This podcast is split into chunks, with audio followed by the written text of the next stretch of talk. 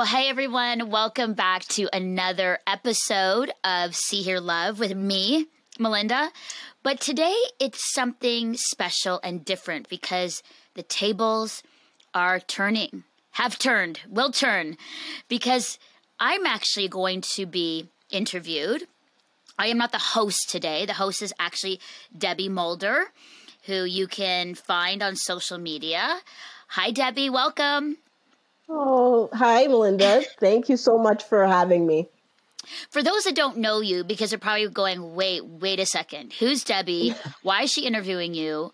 Uh, can you give our audience a little bit about you, uh, what you do, and why why you think you're interviewing me?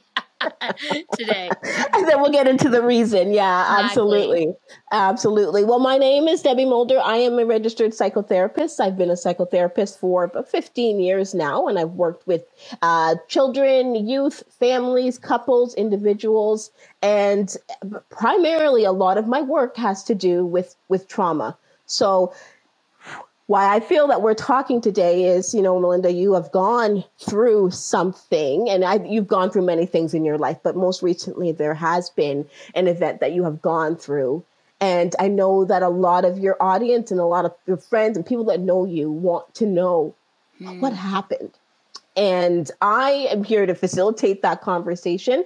I am here as somebody that, you know, also wants to know what happened, but we also want to talk about that processing that processing of what happened to you. Mm-hmm. So that's what I feel I'm here for today. Exactly. And what's interesting, I mean, for our listeners, is that, you know, Debbie and I have just met recently. Debbie reached out to me um, through See Hear Love. We, she is part of our SOS Summer Series. And, you know, Debbie, I think I, I mentioned this to you. I was thinking, who am I going to get to talk with this through, talk with, you know, the last five months of what I've dealt with, what happened in February, which I know we'll get into more detail with. And after we talked, I just felt that you would be the right person. Uh, I think what's good too is that you're kind of outside of my close inner circle. I think being a registered psychotherapist helps. But I think just I felt safe, and in that short time of us chatting, just felt like you could be trusted to hold the story and help me process it. And and you're right. Uh, you know, a number of people have asked what's happened, what really did happen. Uh, how are you doing now? And so I thought rather than trying to write all these different messages and emails and social posts of so many different people, and I have done some on social media, but I haven't done mm-hmm. it in mm-hmm. detail why not do a conversation where we can just share everything? I can yeah. share everything. Uh, and then we can talk through, you know, things that I'm dealing with, and I know that you know our listeners and viewers would resonate that might be going through the same thing. So Absolutely. that's why this up close and personal with Melinda trauma and recovery. What the title of this is with Debbie Mulder is is this special podcast. It's like a a special one off here it is podcast interview uh, for you know people who are interested to know more so i'm so glad you're with me today i'm so glad that we could have this conversation and i'm also i will be honest debbie a little not i wouldn't say nervous but i think i don't think i fully process things and so this might be really good for me to process with you a little bit um, along the journey versus like I've made it to the other side and here's everything.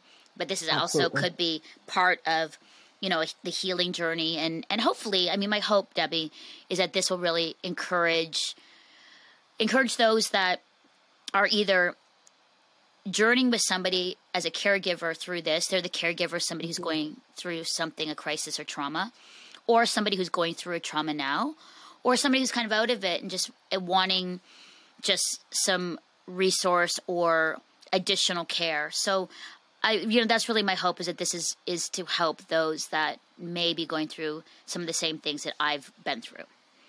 And I want to say thank you so much for for trusting me, Melinda. And, and I you know you asked me and I didn't just say yes because I want to hear your story. I said yes because you're an advocate for mental health. and you know the importance of dealing with your mental health and you also knew that you were going to have to process what happened so i i 100% thought this was the best thing and for you and for for the audience as well to to hear this so uh, thank you for trusting me with this. Well here we go debbie. Here we go. So i think what we're going to do is we're going to start with you asking me some questions and then at the end i may have some additional questions about trauma or I, I, identifications and recovery. But maybe we'll just let you start up and then we'll kind of go from there um, with some thoughts I have, and we can kind of make that a Absolutely. bit of a, a, a, conversation. I feel like it's like friend, but help with a professional and then friend. So anyway, yeah. I'm looking forward to it. So go for it. it you are now the host. okay, it's turned over to me. Perfect. Yes, All right, great, great, great. You know, I, I will get into the whole definition of trauma um, a little bit later, but let's just kind of take a look back in time Melinda, if you can take us back to February 2022, this year, five months ago, what happened? Where do you like? What, start from the beginning. Mm-hmm, mm-hmm. Wow. So I had early February of yeah 2022. I'd had some pain in what I believe to be the upper part of my jaw and tooth, which I thought, oh, it could be a cavity it could be something like that. So, booked myself in with a dentist, and they had me in, and they realized it's not a cavity; it's actually an old filling that needs to be replaced with a new filling.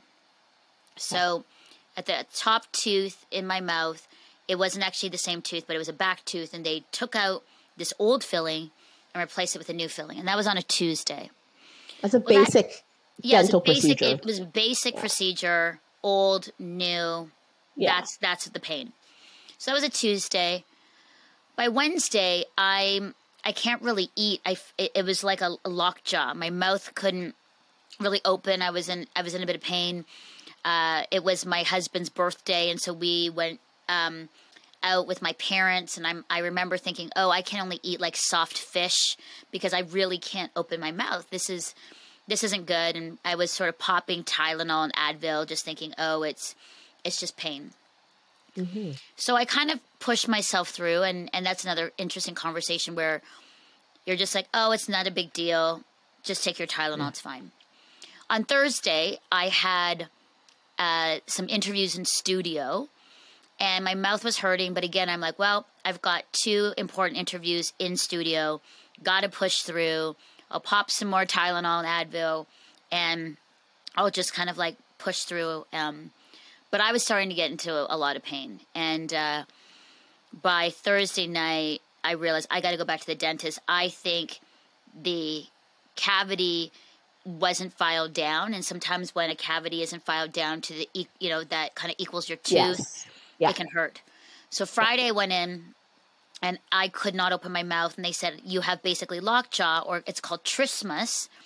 Um, it will subside, but will file down the tooth. And so I'm like, Okay, clearly my mouth was hurting because my mouth was open as they were doing the cavity, you know, cavity. I have lockjaw, okay. and I have, they've now filed it down. Well, by that night, Debbie, I'm now not good at all. I'm in pain. Um, I have some swelling, but I'm in pain. And the pain in your in your jaw and your just face. Just in my mouth. I'm still yeah. feeling like lockjaw. And then I'm thinking again, well, they just filed my tooth. It's probably that. It's agitated it. But my husband and my family were like, I think you should go to emergency on the Saturday. So I go to emergency on the Saturday. Uh, I'm not doing well. And the emergency says, you know what? We're going to send you home with antibiotics um, and that should subside because you've got a bit of an infection, but we, we believe that it can be healed with antibiotics. So that night they call a nursing station near my house and they say, We got you in on Sunday morning to see a nurse. The nurses will be coming in three times a day to administer antibiotics. They they had put already like a, a tube in my arm for the antibiotics. So that okay. morning on Sunday, I go and see the nurse, and this is an interesting kind of addition to the story. especially as it as it as it pertains to my husband. And I go in to the nursing station and they're coming out with you know antibiotics and they ask me, "Where's your husband?" I said, "Well, he dropped me off. He went to Tim Hortons, which is a our popular coffee shop here in Canada." And they say we need him back uh, because due to COVID, we don't have enough nurses to administer your antibiotics.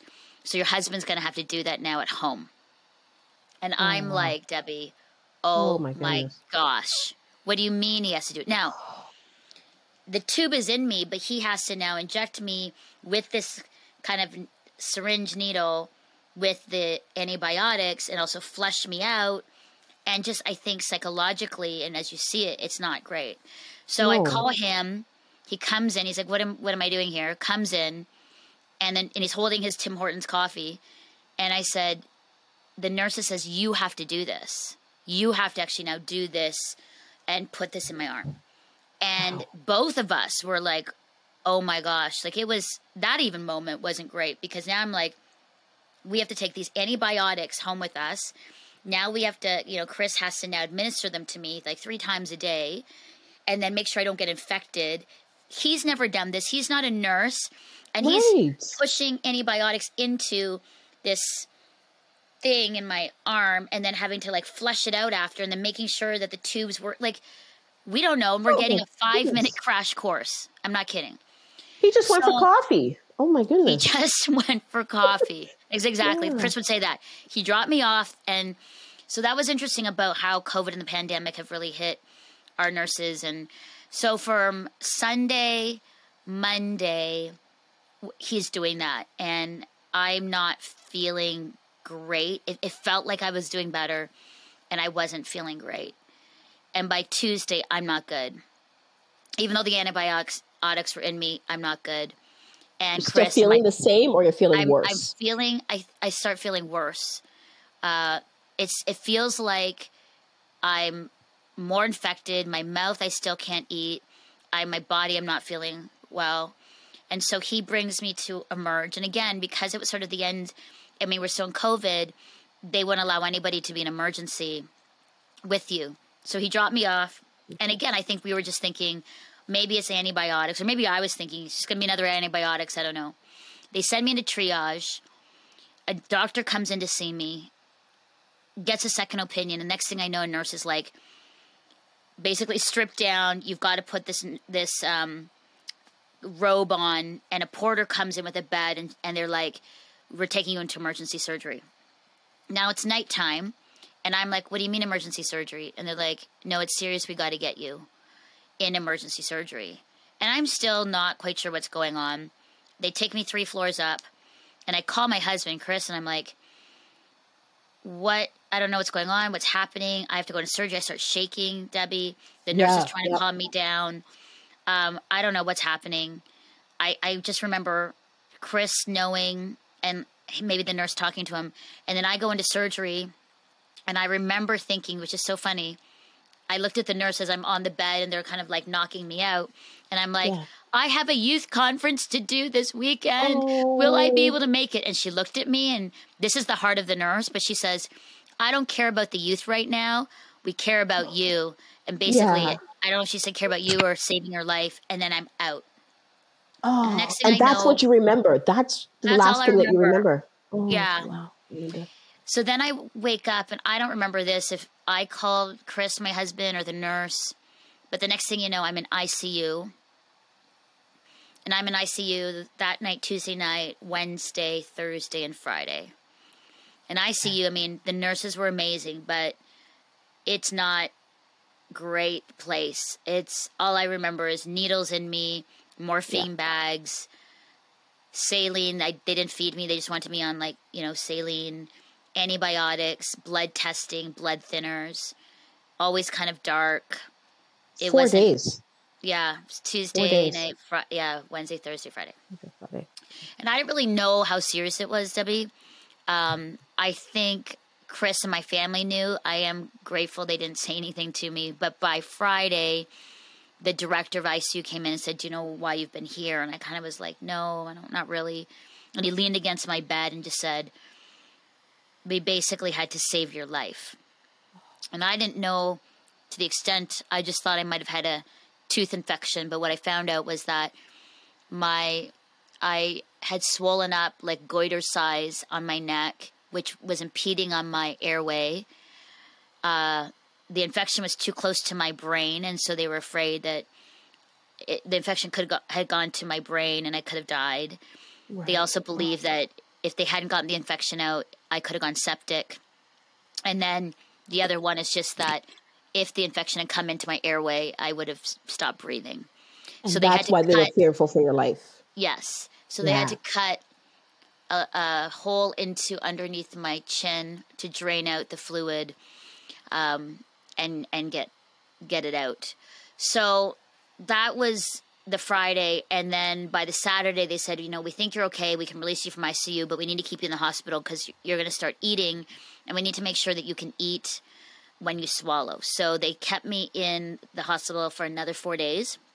But as I was being released, they told me that there could be more infection, and they've booked me in with an oral surgeon the next day after I was released to meet with them. So you know, and all the hospital time, it, you know, I, I can't eat. I'm in pain. I'm bandaged. I'm on morphine. And so I go to the oral surgeon the next day, which wasn't great at all. That was even worse. And they say, yes, they didn't get all the infection out. We need you to go back in and we need to insert a tube in your mouth to get the other infection.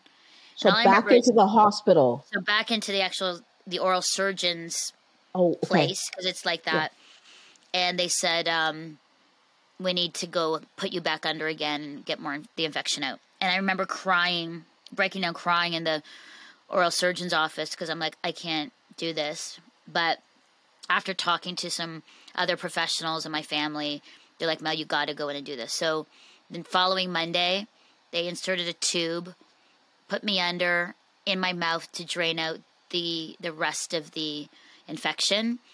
Three days after that, um, I go back and they find out I have a, uh, another infection in my mouth, and they have to um, get rid of an abscess tooth, and they put me out for that and get rid of my tooth, and then it was just recovery. But I will say, I mean, eating soup for weeks, not being able to walk, you know, seeing Chris. Um, yeah. just having to care for me. There was a lot of things, but in the end, uh, right now as a present, um, I have been released from my oral surgeon. There is no more infection. I don't have lockjaw, which is incredible because yeah. I couldn't talk or do what I do.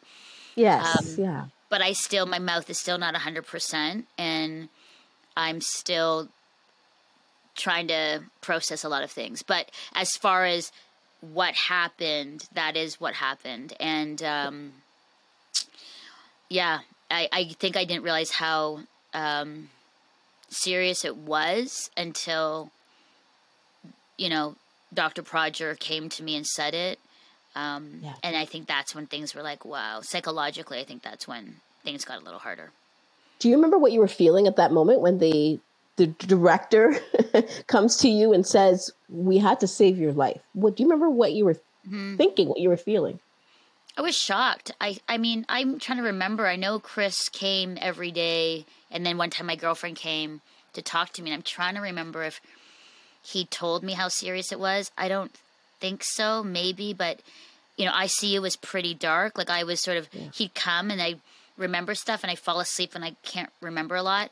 But when Dr. Prodger came in, the director of ICU, which is the big guy, yeah, I think I was shocked. I think I don't remember. I think if I started crying or feeling really vulnerable, but I don't think.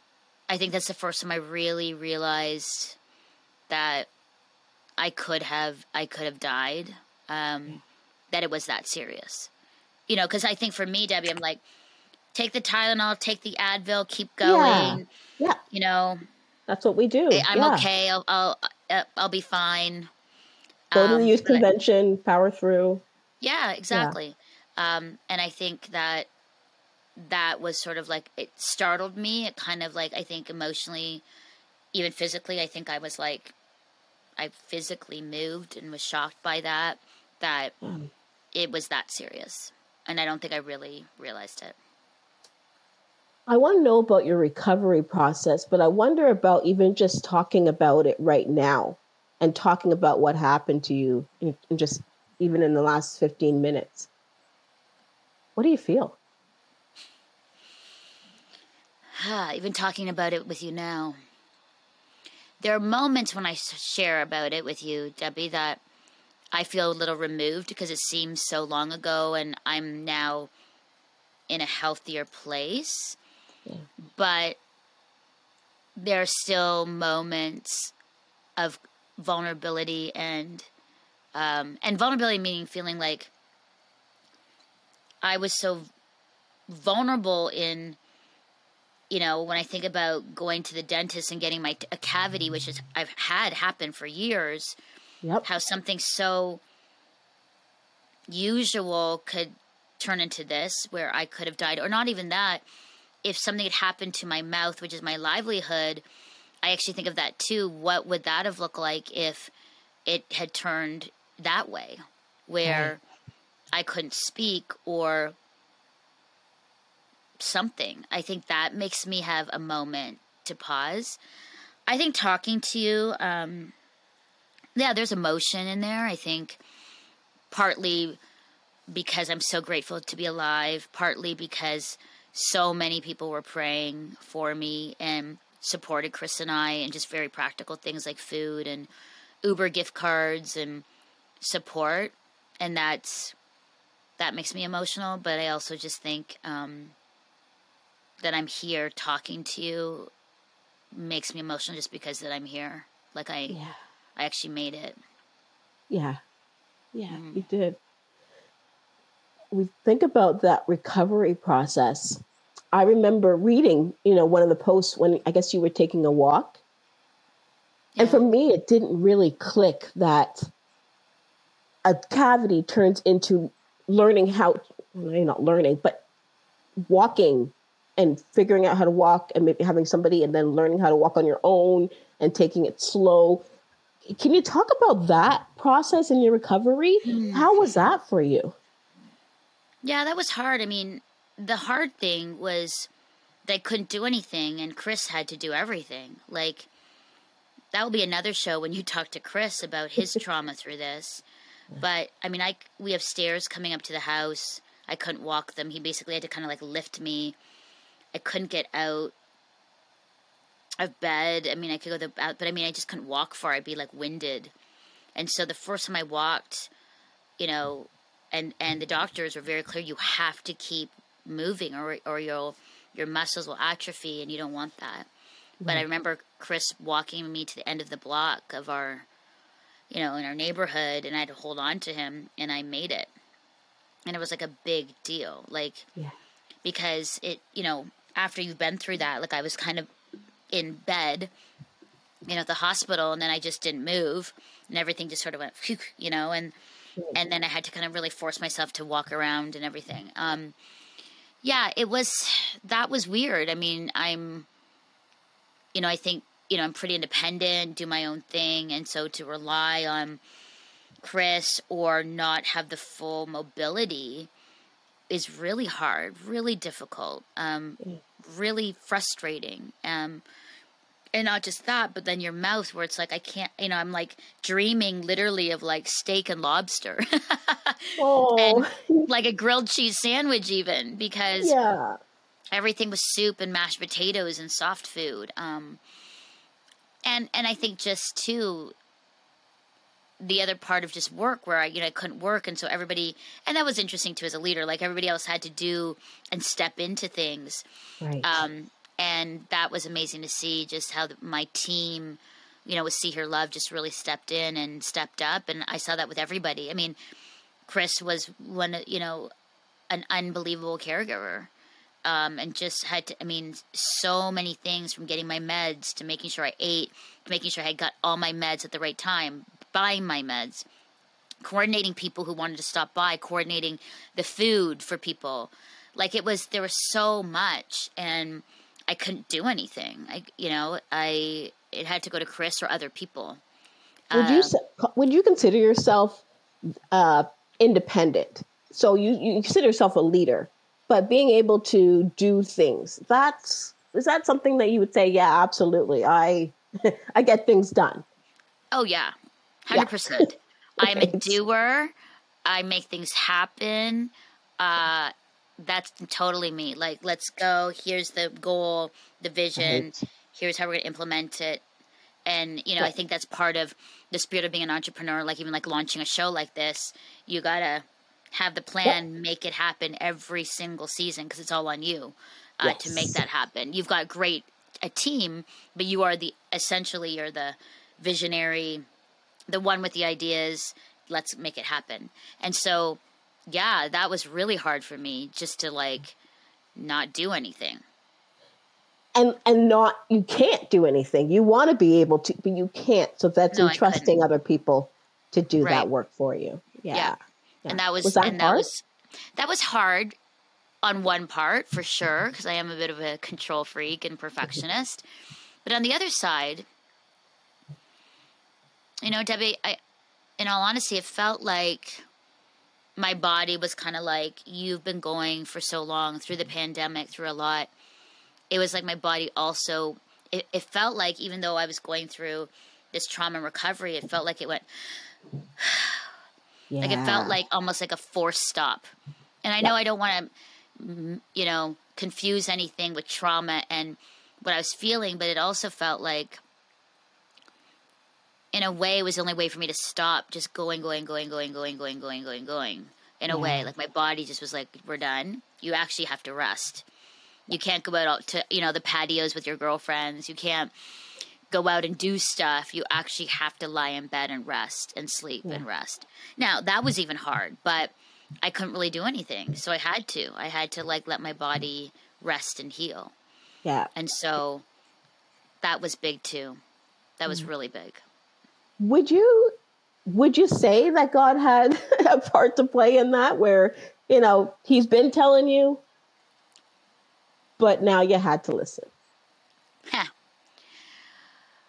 You know, every experience in my life where there's been crisis and, and trauma, I've never really, I've never blamed God for it happening. I feel like it gives opportunity for me to lean in closer to him and that's the beauty of things. So you know i'm not one to be like oh my gosh he did it. God where are you? God i blame you. I think in life these tragedies happen and things happen but i think it's the choice of us as those especially for those who follow jesus to then decide are we going to lean in to him um, lean into people? Or are we going to retreat um, and be reclusive and blame and be angry. And mm. I'm never one to sit and be angry. I know what anger does to people. I've seen it. I've I've seen what happens when people are resentful or blame others. It doesn't do anybody any good, especially for the for the person. And yeah. so, yeah, I had some really good moments of thoughtfulness and quietness with God. Um, you know, listened to worship music, had some good reading, had a lot of quiet time. Like even in the in ICU and in the the other ward I was in, the nurses were always like, "Hey, do you want to watch TV or anything?" And and I tried it once and it was so distracting and it actually hurt my brain. I was like, "No, I just need silence." Ooh. Which for me usually I needed the stimulation, but I just I just sat silently. Um, and the other thing too, Debbie, which was interesting, is that when I was in the hospital, I met so many people. So many people stopped to talk to me mm. in the hospital and visit me. People were telling me their life stories. People were just literally sitting at the edge of my bed, all ages from like nursing interns to the porters to the food people to nurses telling me their story. And I'm I, I hope, I believe it it could have been the light of Christ, even in my absolute sickness, where people literally came up and just would yeah. come in my room and just talk to me, or I would just say hi and they would just be like, hey, and open up like in a second.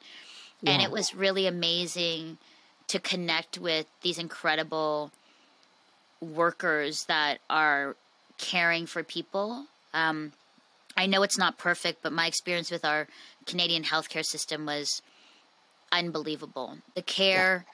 And kindness and honestly love I received was, I think, was also part of the healing for me. But I also was like, here I am. I might as well be friends and, you know, share Jesus in the way I can. And I, I think I did. And a lot of different people were like, hey, we're going to start watching See Hear Love. And it was really neat. So oh. there were so many, as much as it was really hard, there were so many really beautiful God moments for me um, that I experienced. And I think that I, I hope, and maybe that was the point of what God was doing in those moments to say, hey, Mel, even though you can't move, you can still talk as you were getting better and you yes. can still extend kindness and love to people who were really struggling too. I mean, the nursing, it was hard. It was just kind of after the whole, you know, really bad pandemic. I mean, I can't even believe I got a room because if I was yeah. there a week or two prior, I wouldn't have gotten a room and emerge or in ICU probably. Oh my goodness. So actually, wow. the timing for me to get what I got in the care was amazing. Hi, this is Becca, the associate producer of See Hear Love, interrupting this great conversation to let you know that there are more shows and great content and blogs at SeeHearLove.com and our YouTube channel. Content to help you and give you tools as you care for your mental health, relationships, being single, being married, family issues, your self confidence.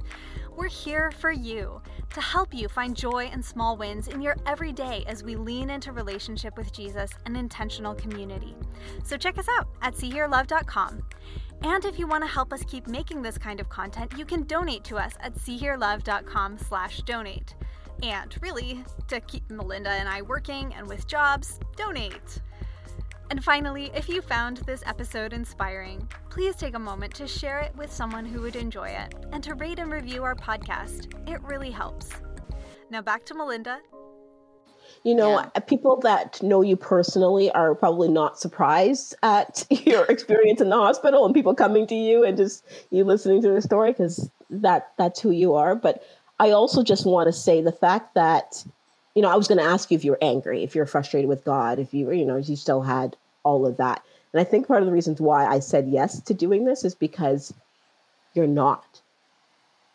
And I know that's a place that we've got to get to. And I know that people can be angry when they're mm-hmm. dealing with traumatic situations. But just to hear from you as to why you're not and what you've had to go through and and and just, you know, you're still dealing with it, but the mind frame that you're in to deal with it. That's mm-hmm. why I said yes to this. And that's why people need to to hear this. Thank you. So, yeah. I hope that. I mean, it's not perfect in that place, but I've. It's just so interesting seeing people as they go through similar situations. The one that is angry and upset, and the one that is like, "What? How can I create good out of this for me and others around me?" Mm-hmm. And then watching those two lives and journeys happen. Um, and I want to be on the side of you know, healing and learning and openness on what I can learn. And I know that just from my own life. I mean, so many things that I've dealt with and gone through have been hard and brutal. And there have been deep sadness and there's been anger, but over and over I've chosen not to dwell and sit on that because I don't want to be that person. It's like, here's my life. I don't want to be an angry person all my life. I don't want to hinder because of my anger and unforgiveness what God has for me, what He has in store for me. And, and in that, I'm sitting at my life now and I'm like, wow, I've gone through a mm. lot of things and I'm not a bitter, angry woman. And I, I feel joy and I feel very deeply loved and able to love. And so I, yeah, I, I think that comes with a, you know a lot of other different experiences even before this of where I'm at. Yeah, yeah, absolutely. You know, you've spoken about this wonderful man named Chris. yeah. yeah. And uh, particularly in this recovery process. And, you know, I want to, I want to talk about Chris for a little bit. Sure. Before we do, I want to mention something about trauma. And, you know, mm-hmm. trauma is that is kind of that lasting response uh, that often results from living through a, a distressing event, right? So, um, you know, a car accident or tornado, being hospitalized, emergency surgery, right? So we think, okay, trauma is about living through that event. And we also kind of have this misconception that trauma happens directly to you. But that's a misconception. Trauma doesn't necessarily have to happen directly to us. Mm. So here is your husband who just went to go get a coffee and then comes back and he's told he's got to administer antibiotics to you like a nurse. Um, mm-hmm. Then, you know, y- you call him and say, I'm going into emergency surgery. And then he's got to deal with that. And then you have a list of the things that he was doing. My goodness, Melinda. Right? Mm-hmm. So trauma doesn't necessarily have to happen directly to you. You can still be traumatized by seeing someone that you love, by being, you know, just next to somebody that you care for and experiencing that along with them. Mm-hmm. So when I think about trauma and what Chris is going through, I put him right there with you. Can you yeah, talk thank about Thank you for acknowledging this? that. Yeah. Thank you for saying that. Um, I wanted him to come in. I'm looking over because my, my door is open and he's here. Um, I was wanting him to come in and, and hear from you, but maybe that's a different, that will be a different show and I'll have him listen to this. But I'm, I'm grateful that you acknowledge that, that he has experienced trauma as well. I mean, I think you know, I think what happens too is that it happened to me. And so everybody's, you know, all the focus was me. yeah. Pray for Melinda, care for Melinda. What does Melinda need? Melinda needs Melinda, Melinda, Melinda. Yeah. And a Chris or a caregiver can be completely forgotten because it's like, well, that's what you'd have to do. That's what you need to do.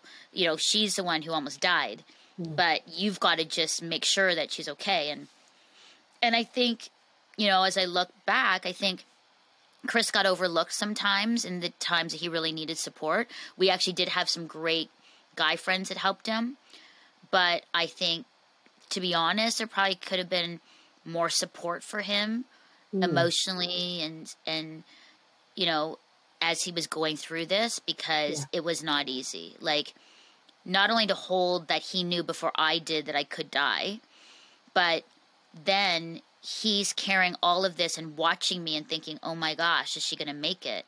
She can't do anything." You know, and and him having to literally do everything. Like think for two people. Think for me too. Like what does Mel need? Who do I need to call?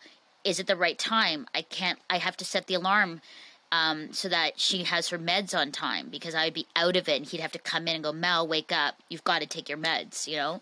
So yeah. he's literally thinking for two people, um, and yet his own needs and you know his own health wasn't great when I was going through this, and so he's trying to manage his own health issues, then putting those aside so that he could fully focus on me and trying to work, right. um, and trying to do his own job.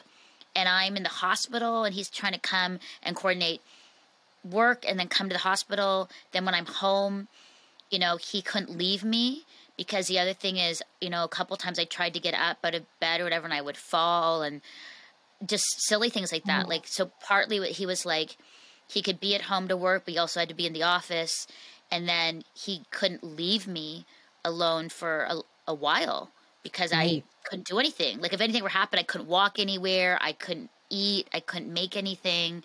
Right. So, yeah, it was very, very hard for him, and I and I believe even now, you know, he's in recovery because he has to deal with his own trauma. Yeah. And so um, he's getting some care in a good way for him. But um, I know a lot of people don't acknowledge that. I think a lot of people don't realize that. And so I really respect that Chris has acknowledged that and is, and is getting help. But it wasn't easy. And I'm eh so grateful and thankful for him, like that he was committed to helping me, but also for his own recovery when I first spoke to you about this, you came to you you had already realized that Chris needs support too. Yeah. So it's you know, things happened to him while I was sick. My husband yeah. needs support as well. I mean, yeah. and oftentimes we go through trauma we don't we might not recognize that people mm-hmm. that are mm-hmm. caring for us, the people that are family, the loved ones are going through things as well. Yeah, and I think it's just Debbie a reminder for people that you know we're in a great community, and I mean honestly, there was so much care and love for both of us. Yeah. But I think that you know even for our you know Chris and myself thinking about this with you know a situation that could happen to friends or family you know i think we're even more aware now of the care we need to give to the caregiver. That's not right. just the person that's going through it but for that person that we need to make sure we check on them we take them out we find out what their needs are we can you know relieve them from duty. And that was good. There were times where some of his buddies took him out and my girlfriends would come and sit with me while he went out with his with his guy friends and that was really good so he could have that space um, there are other times where he had to go get like my medication and one of his friends sat just in the living room so that there was always somebody with me so that I wasn't alone just in case. Yeah. And that was meant more to us than anything, just to make sure that Chris could then go out and do what he needed to do. Yeah. It was really hard for him. I think I think you're right. I thank you for acknowledging even that crazy antibiotic thing. That's right before I went even went to the hospital. But even that it's like you're telling me to do something that we thought the nurses should do and now right. I'm doing this and like what if I do it wrong and it impacts you in a bad way and you know I mean that even in itself is traumatic to Right. insert that in me, you know. Yeah. I don't um, want to do it wrong. I don't know how to do it. I don't want to do it wrong. Yeah. Exactly, exactly. So I think that was a big learning for us. Um, but I, I appreciate that you acknowledging that trauma doesn't have to just be that it happened to the person. Like, Right. but trauma is also, you know, in close proximity in that relationship as well can happen to the person, to a, the other person too. Exactly. Imagine watching your loved one go through that. Yeah. How that might affect you. Absolutely. Ooh. So Melinda, I want I want to know how you're feeling today. Hmm. How are you feeling today? You talked about not having lockjaw, which is great. You can you can still be present, do what you need to do. But how are you feeling? Hmm. It's a loaded question. You know, coming into this conversation, Debbie, I didn't know how to answer it because there's a part of me, I'll be honest, that feels did I go back to work too quickly? Should I've had more recovery? If I didn't go back to work, would I've like been so bored that wouldn't have been helpful either? Because I don't know, you know, what's the prescription and Right. and the the best process for recovery, right? Um, right. I will be honest, I haven't had enough, I think, rest, quiet time. My default, this is what Chris always says, is like I just keep busy. I'm very practical. I'm a doer. I make things happen. Um, I don't use the word hustle because, you know, hustle has some negative connotations in that way of, of motivation. I, I just, I love what I do and I make things happen. And I'm I very much of a high output, high achiever. Um, so as I say this, I actually am making myself feel anxious because I mm. think I do.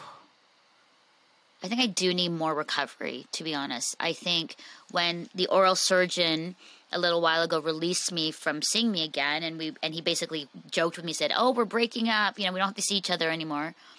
I burst into tears in the surgeon's office, and What I kind of like about? surprised myself. I don't know. I, I, he goes, Mel, we're breaking up. You're clear. You're done. I did my last check. There's no infection. Um, you're really good. And so it's over. And I burst into tears, Debbie. I burst into tears. Oh. And it was like a relief, but also I think I haven't processed this before, but there was a little bit of like, oh no, I don't have anybody that's going to keep checking on me in this because I think there still is a bit of trauma around my mouth and sometimes I get freaked out about it like if something else will happen because it seemed like things were just happening over and over and over again. Yes. And so there I think there was two part. I think it was oh my gosh, he actually said we're done and it was like 5 months later we're we're done with any crisis or anything to my mouth. yeah. But then on the other hand, there has been kind of a safety and comfort in going, even though it's traumatic. I know it sounds weird and it sounds weird in my brain, but that somebody's there to kind of keep checking on me that nothing else is going to happen. Yep. And that's so normal, you know I mean? Okay. Yeah, no, okay? so normal. It sounded yeah. so weird when I just said it to you. Oh. I hadn't processed that, but totally get it. that's kind of what I felt. Yeah. And then um, I think also one thing I know, it, and I know a lot of people have issues with dentists because of either real fears or not, or things have happened to them. But there was a part of me that felt like by going, I was kind of doing my good teeth dental checkup. But when he did release me, he actually said, I don't think you need to go to a dentist right now. I think, you know, you need to kind of like figure out what your next step is, but you can't. He actually said, take your trauma and fear of dentists and never go again. You have to go back to a dentist because you need your checkups. It's it's a health thing. But Mel, you need to work through that because I'm trying not yeah. to bring my trauma, Debbie, to the, to a dentist because yeah. I have to go. I cannot yeah. not see a dentist for the rest of my life.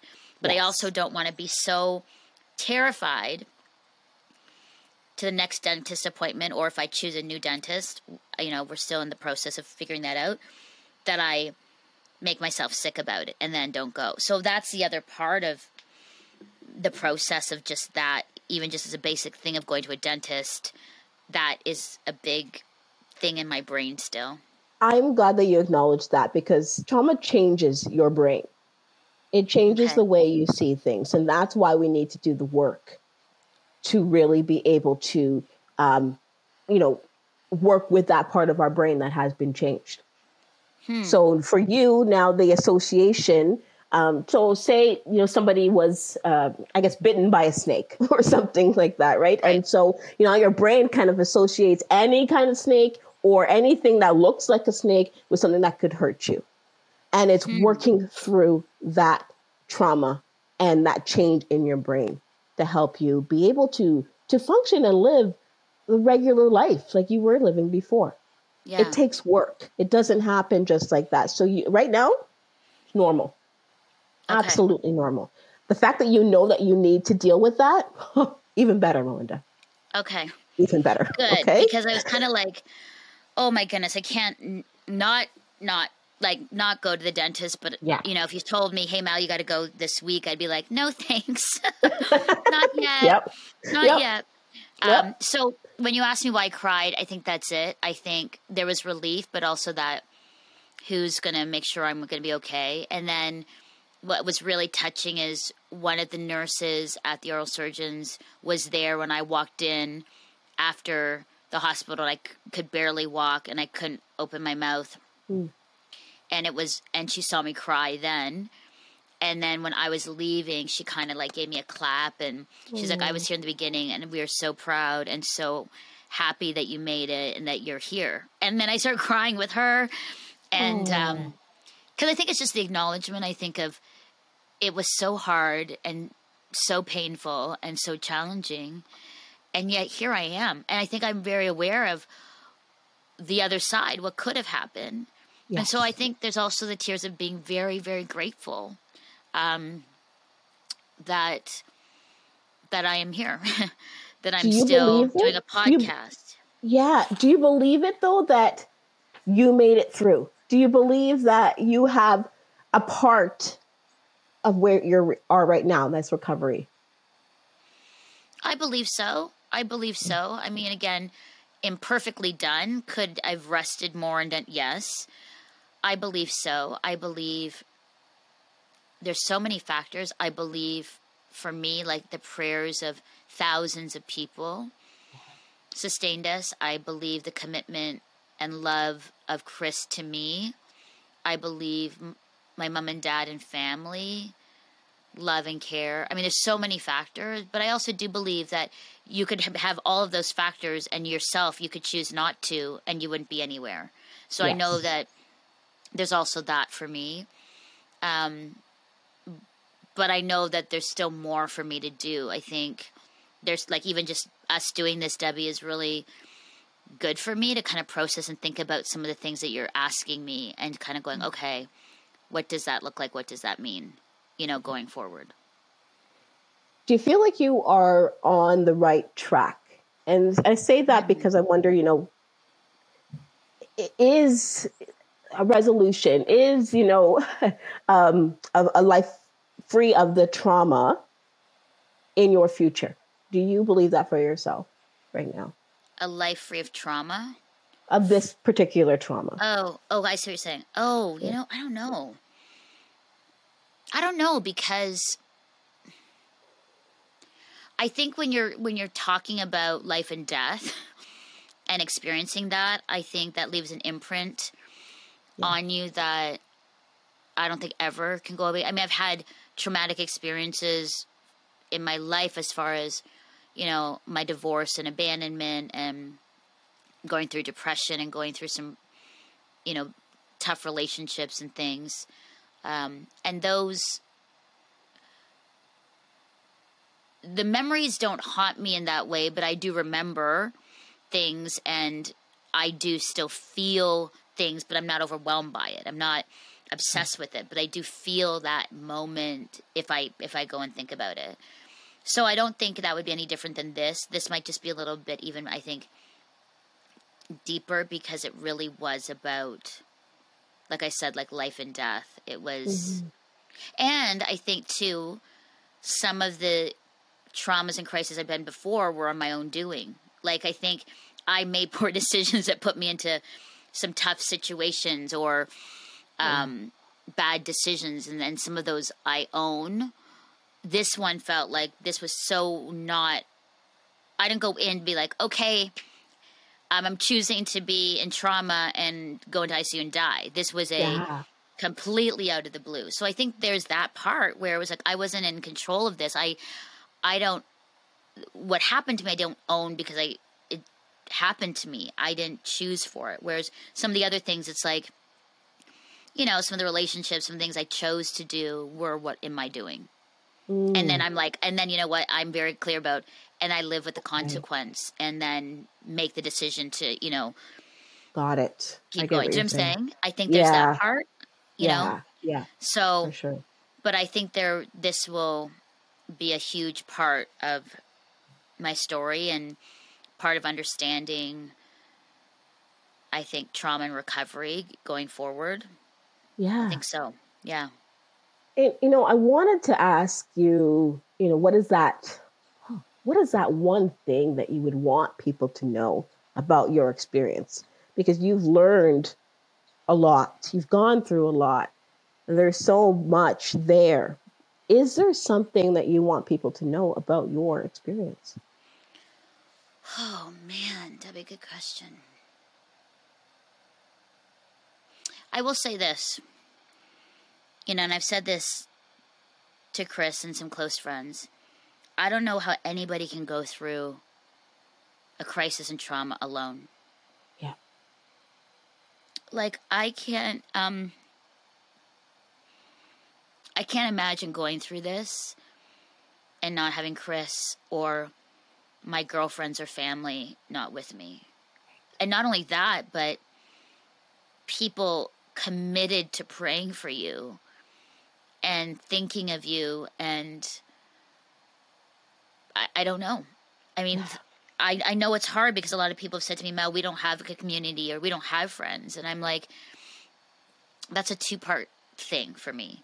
Mm-hmm. One part is you need to put yourself out there and find friends. And the other part is, man, everybody, people need friends be a friend. Like yes. you know like there will be people that are going to reach out and then you need to reach back. Or if you know that there are lonely people then reach out especially in the church community. Like this is what it means to love one another.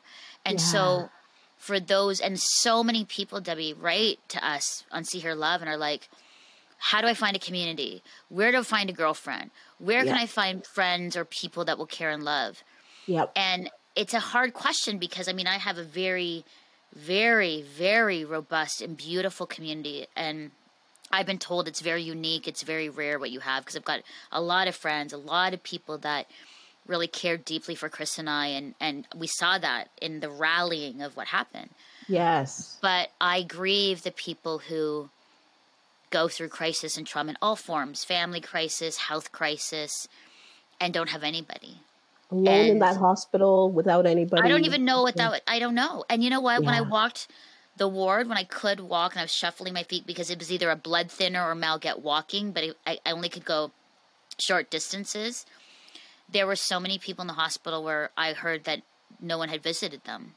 There were some oh. that were getting visitors, but there were people that didn't have any visitors ever. And I'm oh. just like, how would that be? How? Yeah.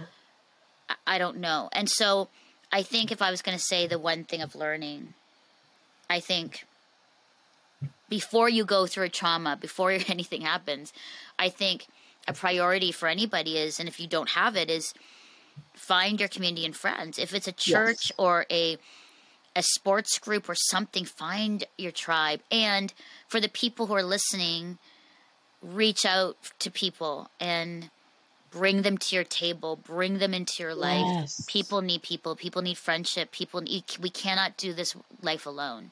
We often and, wait for people to come to us. It's probably going to take you going to people and right. saying i need you. I need you part of my tribe. Let's, exactly. And yeah. i think that's it. I think that's going to be the key because it's like you know i've heard people say well mel i have reached out and i'm i haven't found any friends. And so I commend those people, but then the people that they're reaching out to, come on. You know, maybe they're not like you, maybe they're not like minded, but it's going to take all of us to help one another. And yes. so I think that honestly, W is, is one of the biggest things that for me was the biggest learning that we need people and God uses people to to care for you, to love you, really essentially, I mean, I know we say it sounds sort of cliche to be his hands and feet, but that's literally what they do.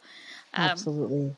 And so I would say that's one of the biggest things. And I think the second thing, I know you only asked me for one, but it's me. So okay. the second thing is, um, you know, you got to be kind to yourself. I, you know, kind to yourself in recovery.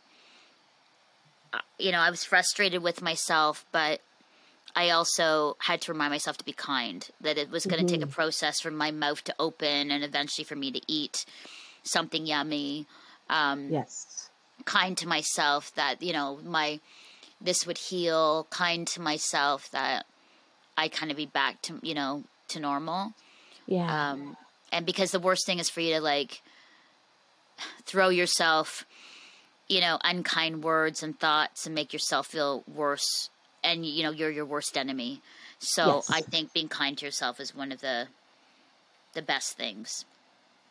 And you said it right there, you know, because I was going to talk about some of the signs and symptoms of trauma, but here it is. If you are self loathing and talking badly about yourself, if you are lonely, if you are noticing your mood, mood swings going up and down with no real rationale or explanation, these are signs of trauma. And it's about okay, something's mm. happened to me.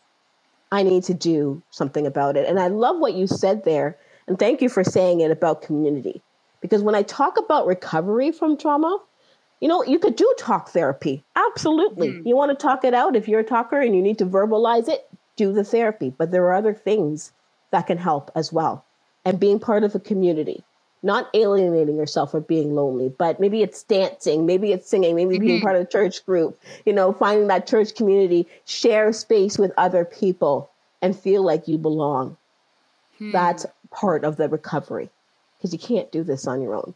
And I found that my clients that I've had who have had their people recover from trauma, not necessarily faster, but just so much more um, it's it's just beautiful to see that yeah i've recovered from trauma this is why and this is how because they've had their people around them because mm-hmm. they've had those people to really uphold them and to really be able to support them and so melinda for you that's what i've seen mm-hmm. that's what i've heard from you and so when i think about your recovery from trauma because we're going to call it what it is, mm-hmm. it, it was a traumatic experience when I think about your recovery, I see it happening.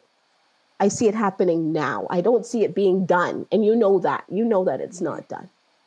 But I just see it uh, being a process for you, but you absolutely accomplishing it because mm. of who you are, what your mind frame is, and the people that are surrounding you. Thank you, yeah. Debbie. you know, I think we need to do a part Ooh. two because this really this was really good. I think just to hear um, you acknowledging some of the things I'm going through and that's encouraging. I think recovery will take you know a while and I think I'll have to come back to you and say maybe you need to do a checkup on me and on another podcast to say how are things going? What are you learning? But Absolutely. I'll I, do it. yeah, I so appreciate just you listening and encouraging, acknowledging Chris, giving me the space to process a little bit and share things I haven't really shared. Um, and I think the learning is really important. I think you're right, and you know the community and kindness are are really key. And I am very thankful to God. Um, you know, again, it it could have gone the other way. You know, I, I there is a possibility I could have died. Yeah. But I will say that with this opportunity of living, I think it even solidifies more just what I'm to do and to keep following him and you know I, I, there's just so much and, and it's kind of running in my through my head but I, I just thank you so much. I, I hmm. today was a good day to have this talk and I'm feeling really encouraged out of this. So thank you Debbie. Thank you. Thank, thank you for you trusting so me for Melinda. Thank you. Yeah it was thank so you. good. And so to our listeners and viewers I so appreciate that you listened to our conversation where Debbie was host and I was being interviewed. Um, if you want to know more about Debbie, Debbie Mulder, M U L D E R, on social media, Instagram, and Facebook. And if you are recovering or going through trauma, you are lonely, you're feeling discouraged, uh, you're a caregiver, and you're feeling forgotten, I hope this conversation um, has encouraged you in knowing that you're not, that mm. God is with you, that there may be um, a time where you need to make some choices to to put yourself out there and to find some friends. And if you are people who, you know, have capacity and are able and willing, please be friends uh, to people that are looking. And as you do, as you go about this life that is hard and challenging yet beautiful, really beautiful, know that you are seen, you are heard, and you are deeply loved by God. Thank you so much for joining us. Thank you for your ongoing support of Crossroads, a supporter funded nonprofit organization and member of the Canadian Centre for Christian Charities. Thanks to faithful people like you, we are able to continue producing See Hear Love. You can write to Crossroads, P.O. Box 5100, Burlington, Ontario, L7R 4M2, or visit crossroads.ca to learn more about our programs.